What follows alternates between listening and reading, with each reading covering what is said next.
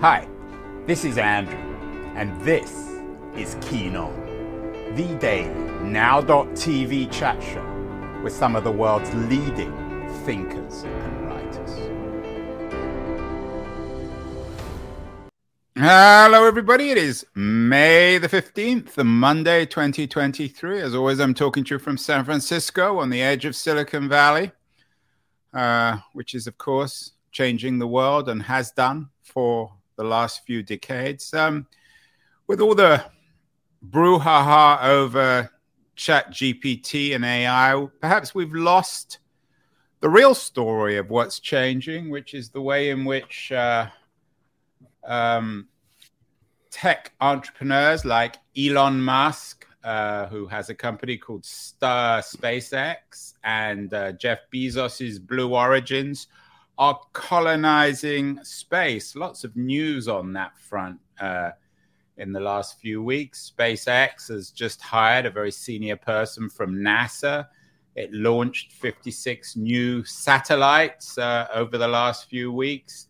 Uh, and of course, this explosion, the SpaceX explosion, is suggesting to some people that these companies need to be regulated or certainly uh, we need more state oversight in terms of these startups. Uh, Blue Origin um, is also participating in a new round of collaboration with NASA on space tech. We are talking space tech today, not just uh, Bezos and, and, Musk's companies, and actually, we're focusing on other companies with my guest, um, Ashlee Vance. Many of you will be familiar with him. He's the author of the best selling book about Elon Musk. And he has a new book out, When the Heavens Went on Sale The Misfits and Geniuses Racing to Put Space Within Reach. And he's joining us from Mountain View, just down the peninsula, where, which is probably the geographical heart of Silicon Valley. Um, Ashlee, welcome. Congratulations on the new book. I wonder, in 20, 30 years when tech historians look back at the 2020s, whether there'll be more about your story of when the heavens went on sale versus the AI stuff. Are they connected or are they revolutions in parallel? Yeah, I've been lately, especially um, as AI seems to have taken off so much the last few months. Um, you know, in the near term, they are connected. We've we've put up hundreds to thousands of imaging satellites in space in just the last few years. AI is, is running across these images to pull out sites about our planet to count every tree, their biomass, how much carbon dioxide they can suck up, and when to harvest crops and things like that. Um, so, you know, I think AI is going to have a huge role this satellite that I write about. I also think my book doesn't get into this so much because it's focused on the near term, but you know, philosophically, if mankind has a purpose, I guess maybe is to our intelligence out through the universe and and now we have a question. It's our intelligence or an intelligence created.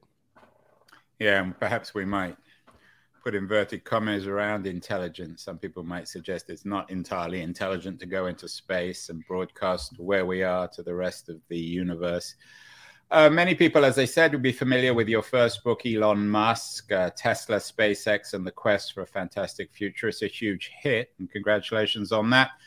I, I, think when they see this book, and I admit I saw this, I thought, oh, this is just going to be another book on Elon's uh, adventures in space. But it isn't, is it, Ashlee? It's a it's a much broader book than just Elon Musk ventures into space. Yeah, much much broader. Um, Elon's really SpaceX is really only in there in the prologue, um, just to kind of kick things off as an incident. But I spent five years going all around the world, kind of purposely avoiding the billionaires like Elon and, and Bezos and focusing more on the the Wild West.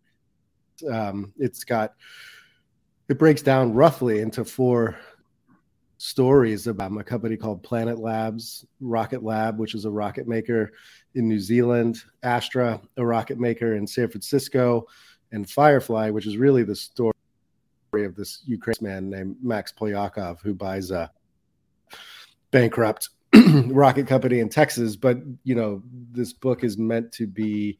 Um, I just had sort of unparalleled access to the five years and, and spent thousands of hours with these kids. It's just a story of what commercial space looks like and, and how chaotic it is right now.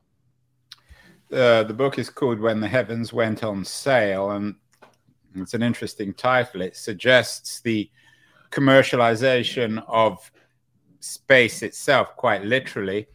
Uh, and uh, c- can we contrast uh, the companies that you cover, and we're going to deal with each of them Astrium, Firefly, and Planet Labs and Rocket Labs, with NASA, with American with the American initiative, which of course launched the original space race with the Russians. Have we seen simultaneously, uh, Ashlee, the rise of these private startup space companies and the decline, perhaps even the crisis of organizations like NASA?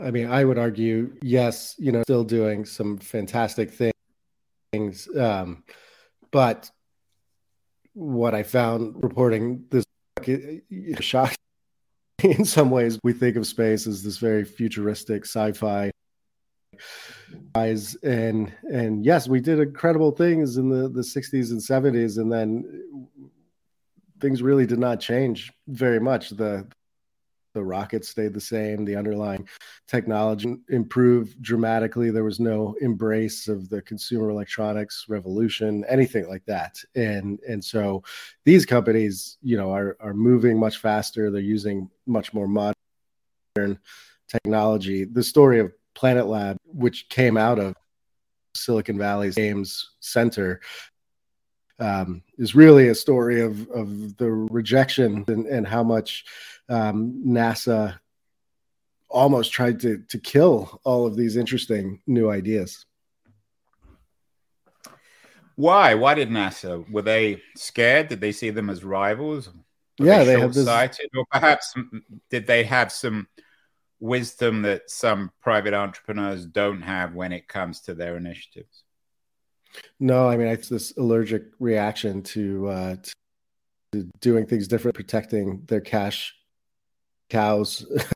the, there's uh, there's in the book is this this man named Pete Worden. He was an astrophysicist and a Gen Air Force, and he took over NASA Ames in the early 2000s, and he he brought in just a ton of, of 20 somethings who he wanted to go and chase new ideas and try to do things differently within NASA. Pete had always been this kind of iconoclastic uh, maker with and and you, quite literally i write in the book you, you, know he had a program going to make a, a 20 million dollar moon lander as opposed to like a 300 million or moon lander to hide it he had nasa he had to hide it from congress every time someone got a whiff that this was they tried to shut it down he had people working in, in basically closets um, so they they wouldn't be seen and it was simply because nobody know that the enter was possible because it would wreck all of the, these contracts and, and NASA's budgets. As I mentioned at the beginning, there are more calls for um, oversight of Musk SpaceX after the explosion. But I'm curious do governments, and you've obviously given a lot of thought to this, and I assume the people you cover have to deal with it on a daily basis does the American or the Chinese or the Russian government or the EU do they have the right to to regulate this stuff? I mean, I understand they may be able to regulate stuff on their own territory, but once you get up into state, once you get up into space in what you call the heavens, then is this literally the Wild West? It is. It is to right to draw this distinction what happens here that of regulation in each country around rockets you can launch them can you launch them safely there's some regulation when you're putting a satellite is it going to interfere with other communications satellite bodies that that try to coordinate this but once you're the truth is that once your satellite is in orbit um, there's very little regulation i mean this is kind of like you get there first and and you ask for forgiveness later. New Zealand, as far as I'm aware, is the only country that has regulations in place to guarantee that you you deorbit these satellites well well to, to really monitor what's going to happen to them over their lifespan. Otherwise, you're up there and, and you're pretty free to do as you please. And it's involved like Rocket Lab is this rocket company based in New Zealand, and they had already built a rocket, but they essentially had to ask states for permission to exist. You know, NASA, uh, IBM, they're part of treaty Five Eyes Alliance and doesn't really want another country that's able to build an ICBM. And it, it, took them about 18 months of politicking to actually exist and be able to fly their rocket. But the all countries like that at, at all, obviously. Yeah, it's it's it's it's a really interesting situation. I know you traveled. You said you did many thousands of miles. You traveled to some the most uninhabited places on Earth, some Pacific islands. Is that because these entrepreneurs use the use these islands to do what they probably wouldn't have been allowed to do uh, in the United States or in Europe or certainly in China? Uh, I mean, it's, it's kind of a physics reason behind this and a safety reason, and then you know partly what you're alluding to most of the launch sites tend to be as close to the equator as possible. The Earth actually spins faster middle and gives the rockets um, a bit of boost, extra boost, and then obviously you tend to be near water, and if you launch the rocket, it just has much less chance of doing destruction. Um, back on land. So as a result, yeah, you know, most of launch sites tend to be in quite poor, remote areas when I went to go visit them. It's, it's, again the opposite of what you're expecting from space. It's it's quite. Uh, they, many of them felt like they were trapped in the 1970s, and the infrastructure around them was quite antiquated. Um, but you know, it's it's a little bit less about, about trying to from the regulators towards than just the nature of this exercise. Yeah, the way you describe space, the, the metaphor of 18th and 19th century America comes to mind. Uh, a frontier world. Is that a, a useful metaphor, uh, Ashlee, to imagine humans colonizing space or trying to colonize space in the same way as they colonized the West in, in the United States?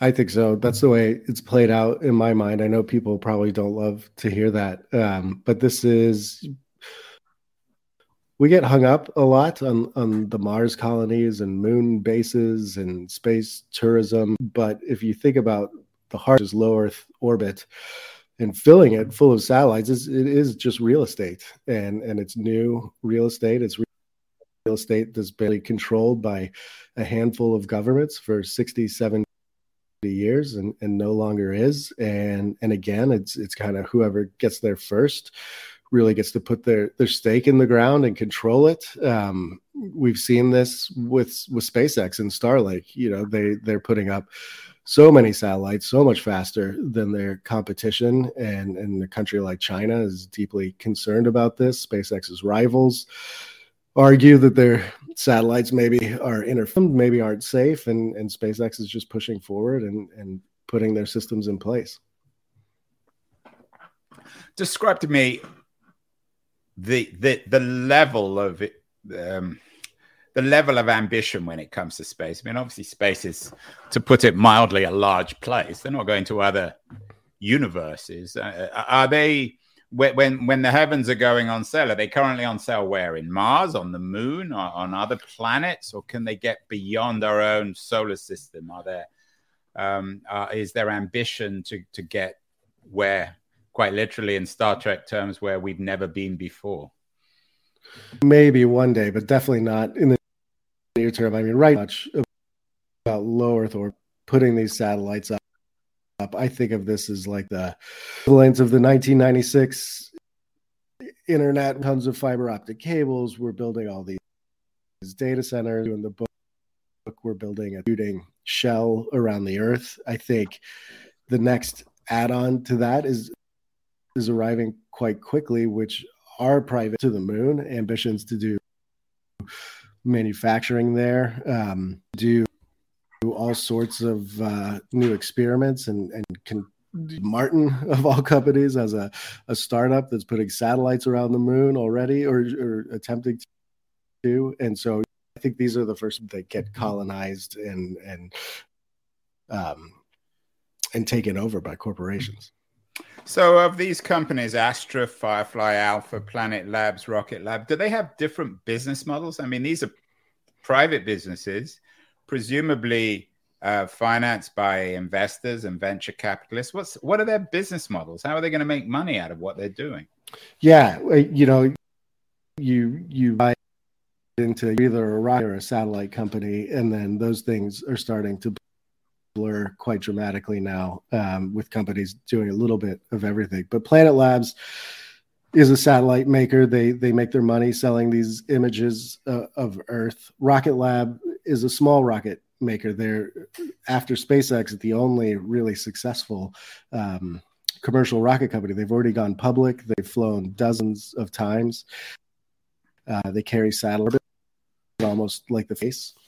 Astra is a is a budding rocket maker. They're trying to dramatically lower the cost uh, of rockets to just a couple million dollars each, mass producing them once a day, launching them once a day. Firefly makes a larger rocket, but the the story there really is this this very eccentric named Maximov who came from Ukraine. He bought a bankrupt rocket maker, Firefly. He put two hundred fifty million dollars his own money, and then the U.S. government threw him out of the country. Um, war in Ukraine started.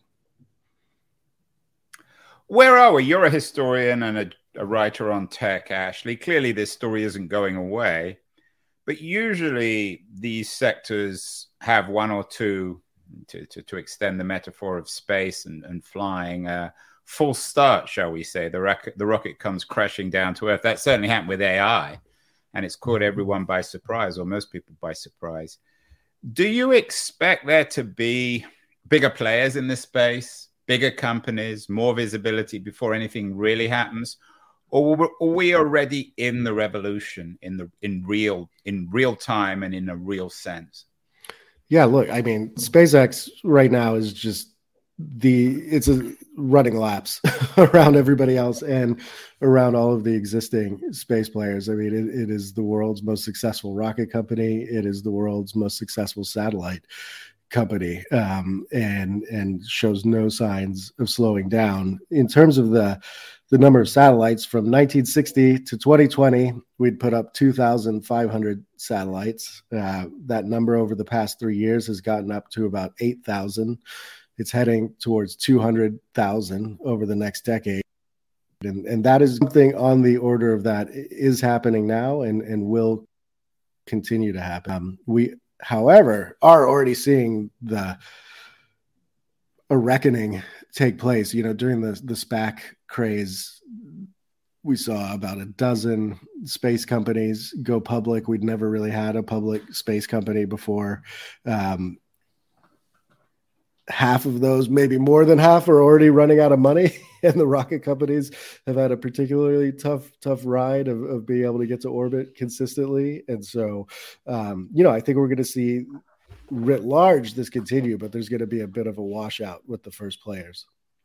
Yeah, back in the 60s, America, of course, had its Sputnik moment. Now people use that term. We had a a writer on the American healthcare system called Stephen Bezruchka on the show, talking about why America needs a Sputnik moment to reform its healthcare system.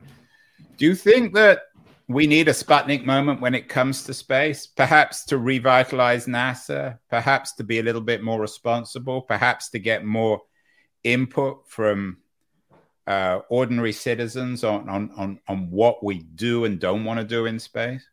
Yeah, I mean, look, well, part of the reason I wrote this book because I felt like people pay attention to what was going on and they might want to weigh in on this this uh, explosion right. of activity that's taking place. But you know, for SpaceX, this is not some like celebration of Elon. It's just the the facts. The U.S. space program was in really bad shape. You know, we the space shuttle had been retired. NASA wasn't doing anything all that terribly interesting. The Lockheed and Boeing were just charging tons of money to take stuff. We couldn't get humans to the ISS. We used Russian engines on our rockets, and China was coming, spend money on space, and, and would be the dominant player. Um, SpaceX came along. Now there's all these startups. The U.S. is by far the leader in, um, and has has just this incredible amount of activity. So in that in that sense, we don't need a Sputnik moment, or we already had one, and, and the U.S. is doing quite well. I think your questions around um, there need to be more supervision on this. I, I, think it tends to tends to go where you feel uh, on the capitalism spectrum. You know, I I uh, I'm sure we will repeat mistakes in low Earth orbit that we've repeated here. I also tend to think it's inevitable and that the regulators don't tend to do that great of a job. Yeah, I mean, the regulators anyway. don't even know how to regulate Twitter or Facebook or Google. God knows how they're going to regulate right. space. And maybe in terms of a Sputnik moment, rather it's the Americans that need the Sputnik moment. It's the Chinese. You've mentioned them a couple of times. I have to admit, I'm surprised that you suggest that America is the leader. I always took it for granted that the Chinese. So what's happening in China? Why are now the Chinese trailing behind the Americans? Is it because the two models of a more centralized socialist system in China or socialist capitalist system in China is not as innovative or dynamic as the American free enterprise anarchy? Yeah, I, I mean, China, you know, first of all, had a lot ground to make up. In, government, without question, has has made this more of a focus than the U.S. government. They're putting more money into it. China's doing very ambitious missions, has their own space station, moon. Um, is fantastic in terms of private companies. Nowhere close. They, you know, they have the usual sort of quasi. Um, quasi private company that's mostly government backed when you look of what they're showing they are quite literally copying SpaceX's. They, they don't have reusable rockets yet, like SpaceX does. They don't have um, a space internet constellation like the US does. And in fact, the US is about to have multiple. And so, so on the commercial side, they're they're behind. As far as this being a national priority, I would say they're still ahead. It doesn't seem like Americans um, really care about space and NASA like they used to. You've done a lot of thinking about uh, Elon Musk. You, you're you're the Too man much. people call. Too much. comments on him, but I do have a question. I mean, you've noted that SpaceX is way ahead of everyone else. Musk is more in the news about Twitter than about SpaceX or, or, or Tesla. What if it's such a remarkable achievement? Why isn't Elon Musk just focusing on SpaceX? Why is he wasting his time with Twitter? It's the single most puzzling thing about this whole Twitter thing for me. You know, there was there was one story about Elon that was easy to understand, which was that SpaceX was his baby of all his companies. The colony on Mars was his driving life's ambition. I pretty much always figured that he would eventually pull away from Tesla and, and these other things and just spend all of his time on SpaceX. And it looked like it was heading that way for a while. He, you know, he moved to Texas, close to the Starship program, more and more time there than his other companies. Tesla's in much better shape than it used to be. And then Twitter came along. I mean, I, I Elon and I have had a really bumpy relationship, but we talk quite. Well, you're not unusual. I mean, you at least yeah. you you have a bumpy relationship. Most people don't have a relationship at all with him.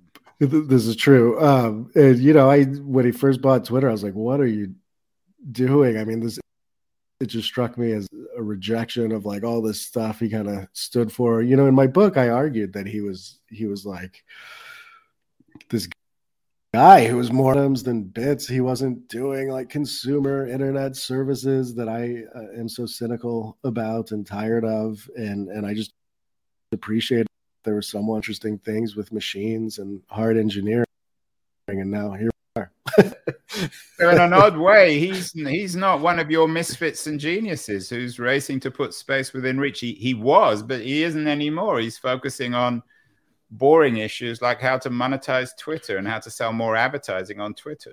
Yeah, I mean, you know, SpaceX is enormous um, and is this very successful business. And look, Starship is as ambitious of a rocket that, that you could imagine.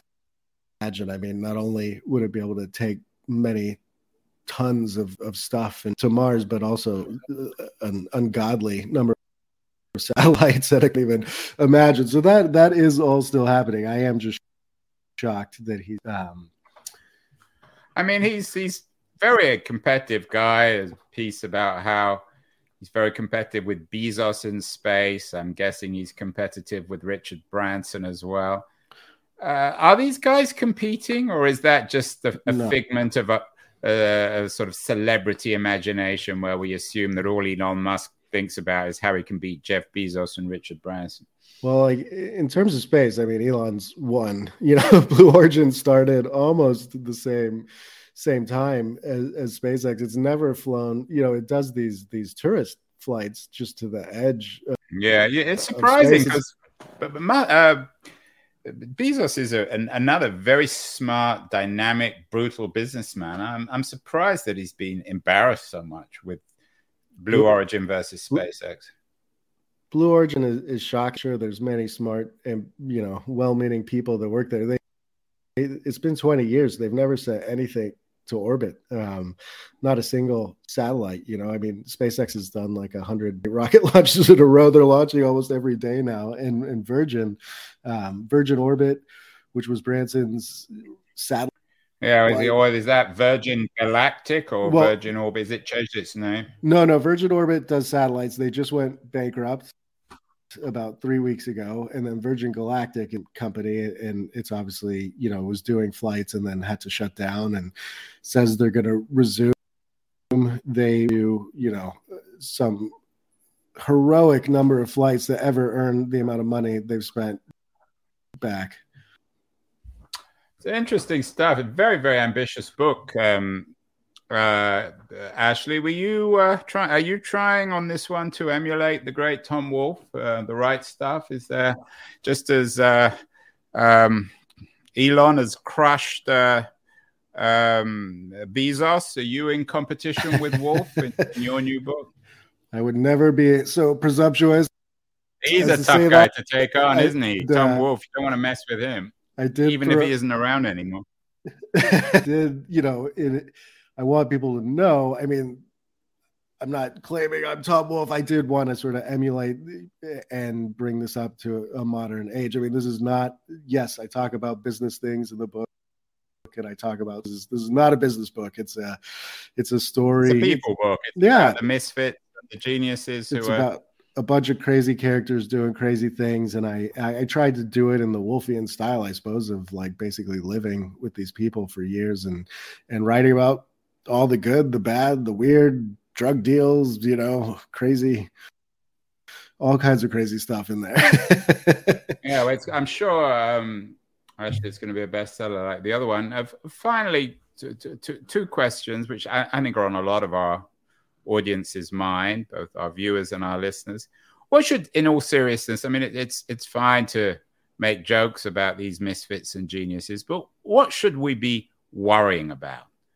When it comes to what can they, what damage could they theoretically do, both to our species and to the universe? Well, you know, quite obviously, if we we move to this regime where we have two hundred thousand satellites in Earth orbit, we, if we can actually make in in a in a meaningful, sophisticated. what way. could go really wrong? I mean, could they all come crashing down to Earth? Could they create you know, could they give everyone on Earth cancer? I mean, what's the worst that could happen out of all this? The, the worst thing re- really is people fear this thing called the Kessler syndrome, where you have one um, incident take place and this kind of cascading debris exponentially grows and grows and grows. And it sounds maybe dramatic, but it's a very real concern. It would render low Earth orbit unusable, you know, for the future. It would also undermine stuff we can pay something like GPS, which is like the glue of the the modern world, would just be broken and never never come back. And and all this potential that we talk about of like expanding through the universe and exploring other planets, that would all be gone as well.